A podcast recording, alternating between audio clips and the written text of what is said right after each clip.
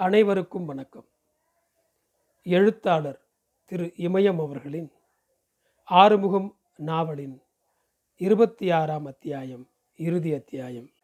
தனபாக்கியம் ஆறுமுகத்தை கட்டிப்பிடித்து கொண்டிருந்தாள். அவள் அவனை கட்டிப்பிடித்திருந்த விதம் அவனை மீண்டும் தன்னுள் ஏற்றுக்கொள்ள முயல்பவள் போல் இருந்தது. அவள் இழுத்த இழுப்புக்கெல்லாம் ஒரு குழந்தையைப் போல ஆறுமுகம் இயைந்து கொடுத்தான். அவள் செக்குமேடு என்று கூட எண்ணாமல் திடீரென்று சத்தம் போட்டு அழுதாள். ஆறுமுகத்துடன் தனபாக்கியம் நடந்து கொண்டிருந்தாள். சிறு சிறு சந்துகளையும் ரோடுகளையும் தெருக்களையும் தாண்டி ஆறுமுகம் நடந்தான். பகல் நேர சூரியன் போல் நிலவு வெளிச்சத்தில் மிதந்து கொண்டிருந்தது. முன்னிரவு வானம் மேகமற்று கிடந்தது. பாண்டிச்சேரிக்கே உண்டான இரைச்சலும் பேயாட்டமும் சிறிது மட்டுப்பட்டிருந்தன. கடலிலிருந்து காற்று வேகமாக வந்து கொண்டிருந்தது. காற்று ஜில்லிட்டிருந்ததோடு குளிரெடுக்கவும் வைத்தது. ஆறுமுகமும் தனபாக்கியமும் தொலைதூர பயணம் போகும் பயணிகளைப் போல பேச்சற்று அவசரமின்றி நடந்து கொண்டிருந்தனர். இருவருக்கும் கனவு நிலை ஏற்பட்டு பேசினால் அந்த கனவு தொலைந்து போய்விடுமோ? என்ற அச்சத்தில் நடப்பது போல் இருந்தது அவர்களுடைய நடை. ஆறுமுகம் ஒவ்வொரு அடியையும் பயத்தோடு தான் எடுத்து வைத்தான். தனபாக்கியத்தை பார்த்ததில் அவனுடைய மனம் நொறுங்கி போயிருந்தது. விவரிக்க முடியாத விந்தையான உணர்ச்சியால் பீடிக்கப்பட்டு திணறிப் போயிருந்தவன். ஒவ்வொரு எட்டையும் வெறுமையில் எடுத்து வைத்து நடந்தான். உடலெங்கும் உள்ள ஒவ்வொரு ரோமக்கால்களும் விஷப்பாம்பாக கொத்தி பிடுங்கி எடுப்பது போல் இருந்தது. ஒவ்வொரு சொட்டு ரத்தமும் மூச்சுக்காற்றின் வழியே வெளியேறி ஆவியாகி கொண்டிருப்பது போல் இருந்தது. மொத்த உடம்பும் ஒரு தூசை போல தரை தட்டாமலேயே பறந்து கொண்டிருப்பது போல் இருந்தது. பாண்டிச்சேரி நகரமே தூக்கத்தில் மூழ்கி போயிருந்தது. அதற்கு பாதுகாப்பாக இருள் படிந்திருந்தது. எல்லா தெருக்களிலும் எல்லா வீடுகளிலும் இருள் அப்பி கிடந்தது. ஆறுமுகம் வானத்தையே பார்த்தவாறு நடந்தான். ஒவ்வொரு மூச்சுக்காற்று இழுப்புக்கும் ஆறுமுகம் என்ற சொல்லை வாய்க்குள்ளாகவே ஓயாது தனபாக்கியம் சொல்லி கொண்டிருந்தாள். அவளுக்கு மூன்றடி இடைவெளியில் முன்னே நடந்து போகும் ஆறுமுகத்தையே பார்த்தவாறு நடந்து கொண்டிருந்தாள். ஆறுமுகம் தனபாக்கியத்தை பார்த்த மறுநொடியே குறிச்சி குப்பத்தில் உள்ள புஷ்பாமேரி வீட்டுக்குத்தான் போக வேண்டும் என்று முடிவெடுத்திருந்தான்.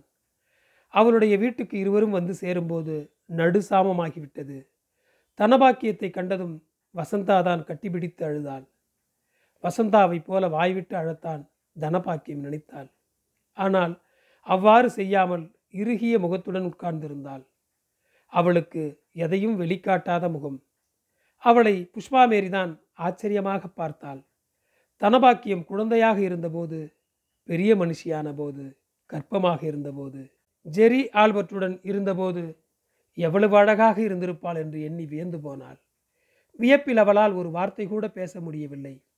உட்கார்ந்திருந்த இடத்தை கூட மாற்றி உட்காராமல் ஒரே இடத்திலேயே ஒரே நிலையிலேயே உட்கார்ந்திருந்தவள் வெகு நேரம் கழித்து வசந்தாவை தன் அறைக்கு அழைத்து கொண்டு போனாள். ஆறுமுகமும் தனபாக்கியமும் நடு கூடத்தில் சிறிது இடைவெளி விட்டு உட்கார்ந்திருந்தனர். தனபாக்கியம் சத்தமின்றி வெகு நேரம் வரை அழுது கொண்டிருந்தாள். பிறகு ரகசியம் சொல்ல கூப்பிடுபவள் போல் ஆறுமுகத்தை கூப்பிட்டாள். ஆறுமுகம் இருக்க சொல்லு. ஒன்றுமில்ல உன்னை கூப்பிட்டு பார்த்தேன். உன் பேரை சொல்லி சொல்லி பார்க்கணும் போல இருந்துச்சு. உன் பேரை சொல்கிறதுக்கு எனக்கு ஆசையாக இருக்குது எத்தனை வருஷம் தாண்டி போச்சு. இப்போ திரும்பி பிறந்து வந்தாப்புல இருக்கு. சாமியோட குத்தந்தான் தெய்வத்தோட பிசகுதா என் குத்தம் ஒன்றும் இல்லையே கடவுளே. நான் என் பேருக்கும் இந்த பொட்டச்சியாக இருந்தேன். இப்போ எங்கள் கதை பாசி மிதக்கிறாப்புல தான் தம்பி.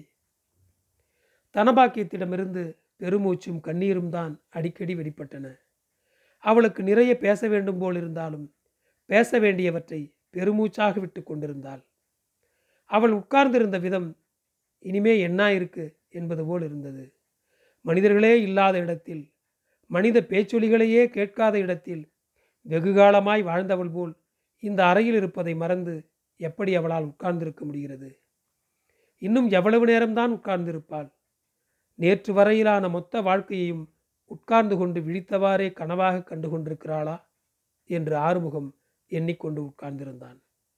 அதே நேரத்தில் தனபாக்கியம் அனாதையைப் போல தன்னையே வெறுத்து அழுது கொண்டிருந்தாள். ஒன்றுபோல் வந்து எல்லாமாக இருந்து எதுவும் இல்லை என்று போன நாட்களை குறை சொல்லி அழுதாள். அழுதழுதே செத்துப்போக விரும்புகிறாளா? அவளை வெறித்து பார்ப்பதை தவிர ஆறுமுகத்திற்கு வேறொன்றும் செய்ய தோன்றவில்லை. அவளை பார்ப்பது கூட யார் யாரையோ பார்ப்பது போல் இருக்கிறது. ஆறுமுகத்தை இழுத்து தனபாக்கியம் தன் மடியில் படுக்க வைத்து கொண்டாள். முகத்தை நெஞ்சு மேட்டை வயிற்றை கைகளை விரல்களை எல்லாம் தொட்டு தடவி பார்த்தாள். குனிந்து தன் முகத்தை அவன் முகத்தில் வைத்து லேசாக அழ ஆரம்பித்தவள். ஏதோ பேசுவதற்காக வாயை திறந்தாள். அவளுடைய வாயை அவசரமாக மூடி பெரிய மனுஷன் போல். பேசாம இனிமே என்ன இருக்க? நீ உசுரோடு இருக்கிற அது போதும். இதான் வேணும். வேற ஒன்றும் வேண்டாம். கனவை ஒருத்தரும் சும்மாடு கட்டி சுமந்துக்கிட்டு திரியறதில்ல. நேத்துங்கிறது பணம். பணத்தை யாரும் வீட்லேயே வச்சுக்க ஆசைப்படுறதில்ல. எல்லாத்தையும் அடியோட கழிச்சு கட்டி ஈவத்து கட்டு பணத்து மேலே மண்ணை தள்ளி மூடுறாப்புல நேத்துங்கிற எல்லாத்து மேலேயும் காரி துப்பி மூடு என்று சொன்ன ஆறுமுகம் தலையை கவித்து கொண்டான். அவனுக்கு அழ வேண்டும் போலவும் மனபாக்கியத்திடம் நிறைய பேச வேண்டும் போலவும் இருந்தது. இந்த கண்ணால் ஒரு தடவையாச்சும் உன்னை பார்க்கணுன்னு தான் உசுரோடு இருந்தேன். உங்ககிட்டவே உன் பேரை சொல்லி பார்க்கணும்.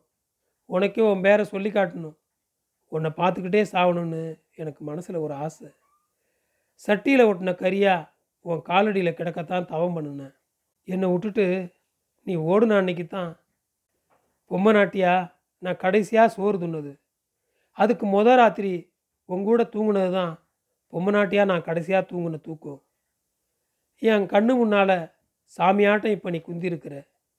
இன்னைக்கு ராத்திரிக்கு தான் நான் தூங்க போகிறேன் என் கண்ணு தூங்கி எவ்வளவோ காலம் ஆயிடுச்சு உடம்பை நம்பினேன் அதுதான் நானுன்னு இருந்தேன்.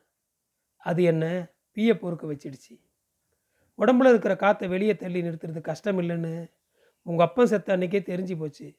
உங்கள் அப்பன் கூட நான் வாழவா போனேன். வனவாசம் இல்லை போனேன்.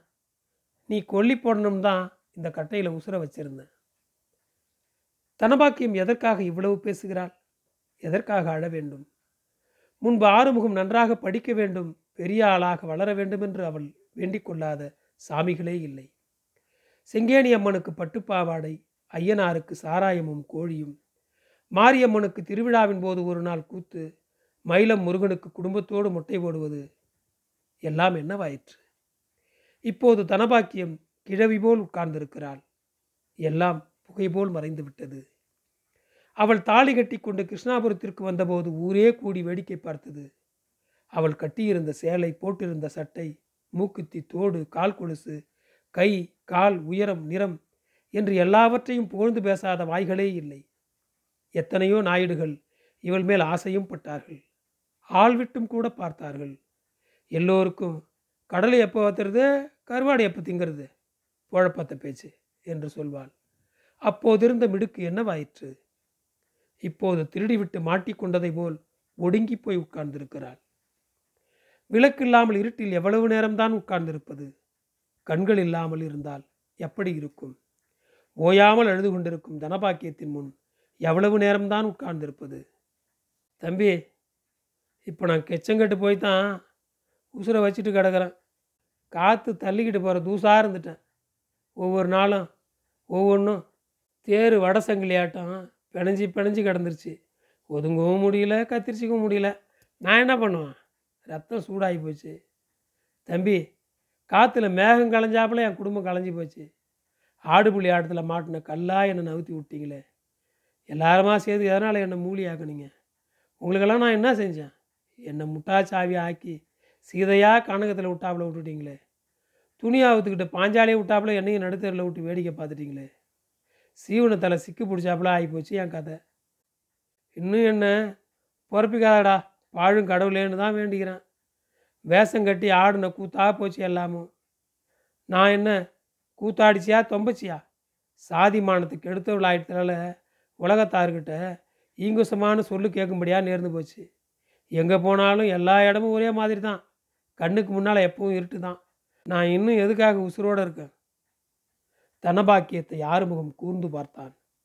யாரோ பலமாக பின்னால் இருந்து தலையை பிடித்து ஆட்டி விட்டது போல் தலையை அடிக்கடி சிரிப்பிக் கொள்கிறாள். இப்போது உட்கார்ந்திருப்பது போலவே தான் பித்து பிடித்தவள் மாதிரி ராமன் செத்த அன்றும் உட்கார்ந்திருந்தாள். ராமன் செத்து புதைத்ததிலிருந்து ஒரு மாதத்திற்கு மேல் ராத்திரியும் பகலுமாக நடுவீட்டில் கால்களை நீட்டி போட்டு கொண்டு அழுதாள். அதே அழுகைத்தான் இப்போதும் அழுகிறாள். சத்தமில்லாமல் உள்ளங்கையில் உள்ள ரேகைகளை பார்த்து பார்த்து அழுகிறாள். அவளிடம் பேசலாம் போல இருந்தது ஆறுமுகத்திற்கு. ஆனால் என்ன பேசுவதென்று மட்டும் புரியவில்லை. அவளை தொட வேண்டும் போல கை பரபரத்தது. ஆனால் கையை தரையில் வைத்து பலமாக அழுத்தி கொண்டான். தம்பி ஆறுமுகம். என் நெஞ்சில் இருக்கிற நினைவு ஒன்றை பற்றி தான். கண்ணில் படிஞ்ச நிழல் ஒன்று தான். ரத்தத்தில் இருக்கிற சிவப்பு நீ தான். நான் நடந்த பாதையில் இருந்த மண் நீ தான். எனக்கு எல்லாமும் நீ தான். உன் நிழல் என் கண்ணை விட்டு ஒரு நிமிஷம் நேரம் கூட மறைஞ்சு போனதில்லை. தனபாக்கியம் ஆறுமுகத்தை இழுத்து கட்டி பிடித்து கொண்டாள். அவள் திடீரென்று எதனாலோ எப்போதையும் விட அதிகமாக இப்போது கத்தி அழத் தொடங்கினாள். தனபாக்கியத்தின் அழுகையை காற்று சுமந்து சென்றது. வீட்டின் கூரைக்கு மேல் இரவு தீர்ந்து போய் கொண்டிருந்தது. ஏ தனபாக்கியம் உன்னோட ஆண்டமாவை நான் இருக்கிறப்ப நீ சாவலாமாடி? என்ன செருப்பு வந்துச்சு நீ இப்போ உசுரை மாச்சிக்கிட்டவ நான் இல்லையாடி உனக்கு என்று வசந்தா கத்தி அழுவது கேட்டு தூக்கத்திலிருந்து திடுக்கிட்டு எழுந்த ஆறுமுகத்திற்கு என்ன நடந்தது என்பதை புரிந்து கொள்ள சிரமம் இருக்கவில்லை. சமையல் கட்டிலிருந்து கேட்கும் வசந்தாவினுடைய அழுகுரலே அவனுக்கு எல்லாவற்றையும் சொல்லிவிட்டது.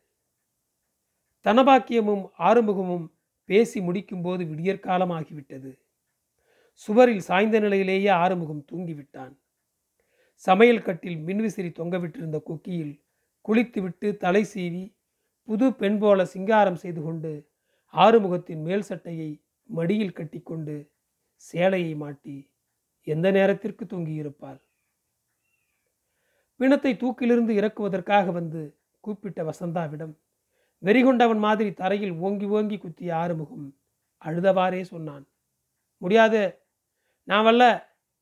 என்னைக்கே செத்து போன பணத்தை வந்து நான் எதுக்கு பார்க்கணும்? அங்காம செய்ய அனுசரணை செய்ய தேப் மாப்பு செய்ய ஆள் இல்லாமல் செத்து போன பணத்தை நான் எதுக்கு பார்க்கணும்? இன்னைய வரை நான் ஆசைப்பட்டது எது நடந்திருக்குது? இல்லை எனக்கு பிடிக்காது எது தான் நடக்காமல் நின்று இருக்கு நான் இல்லைங்கிறதுக்காக எது நடக்காமல் அப்படியே நின்றுடும் சொல்லு. நன்றி. முற்றும்.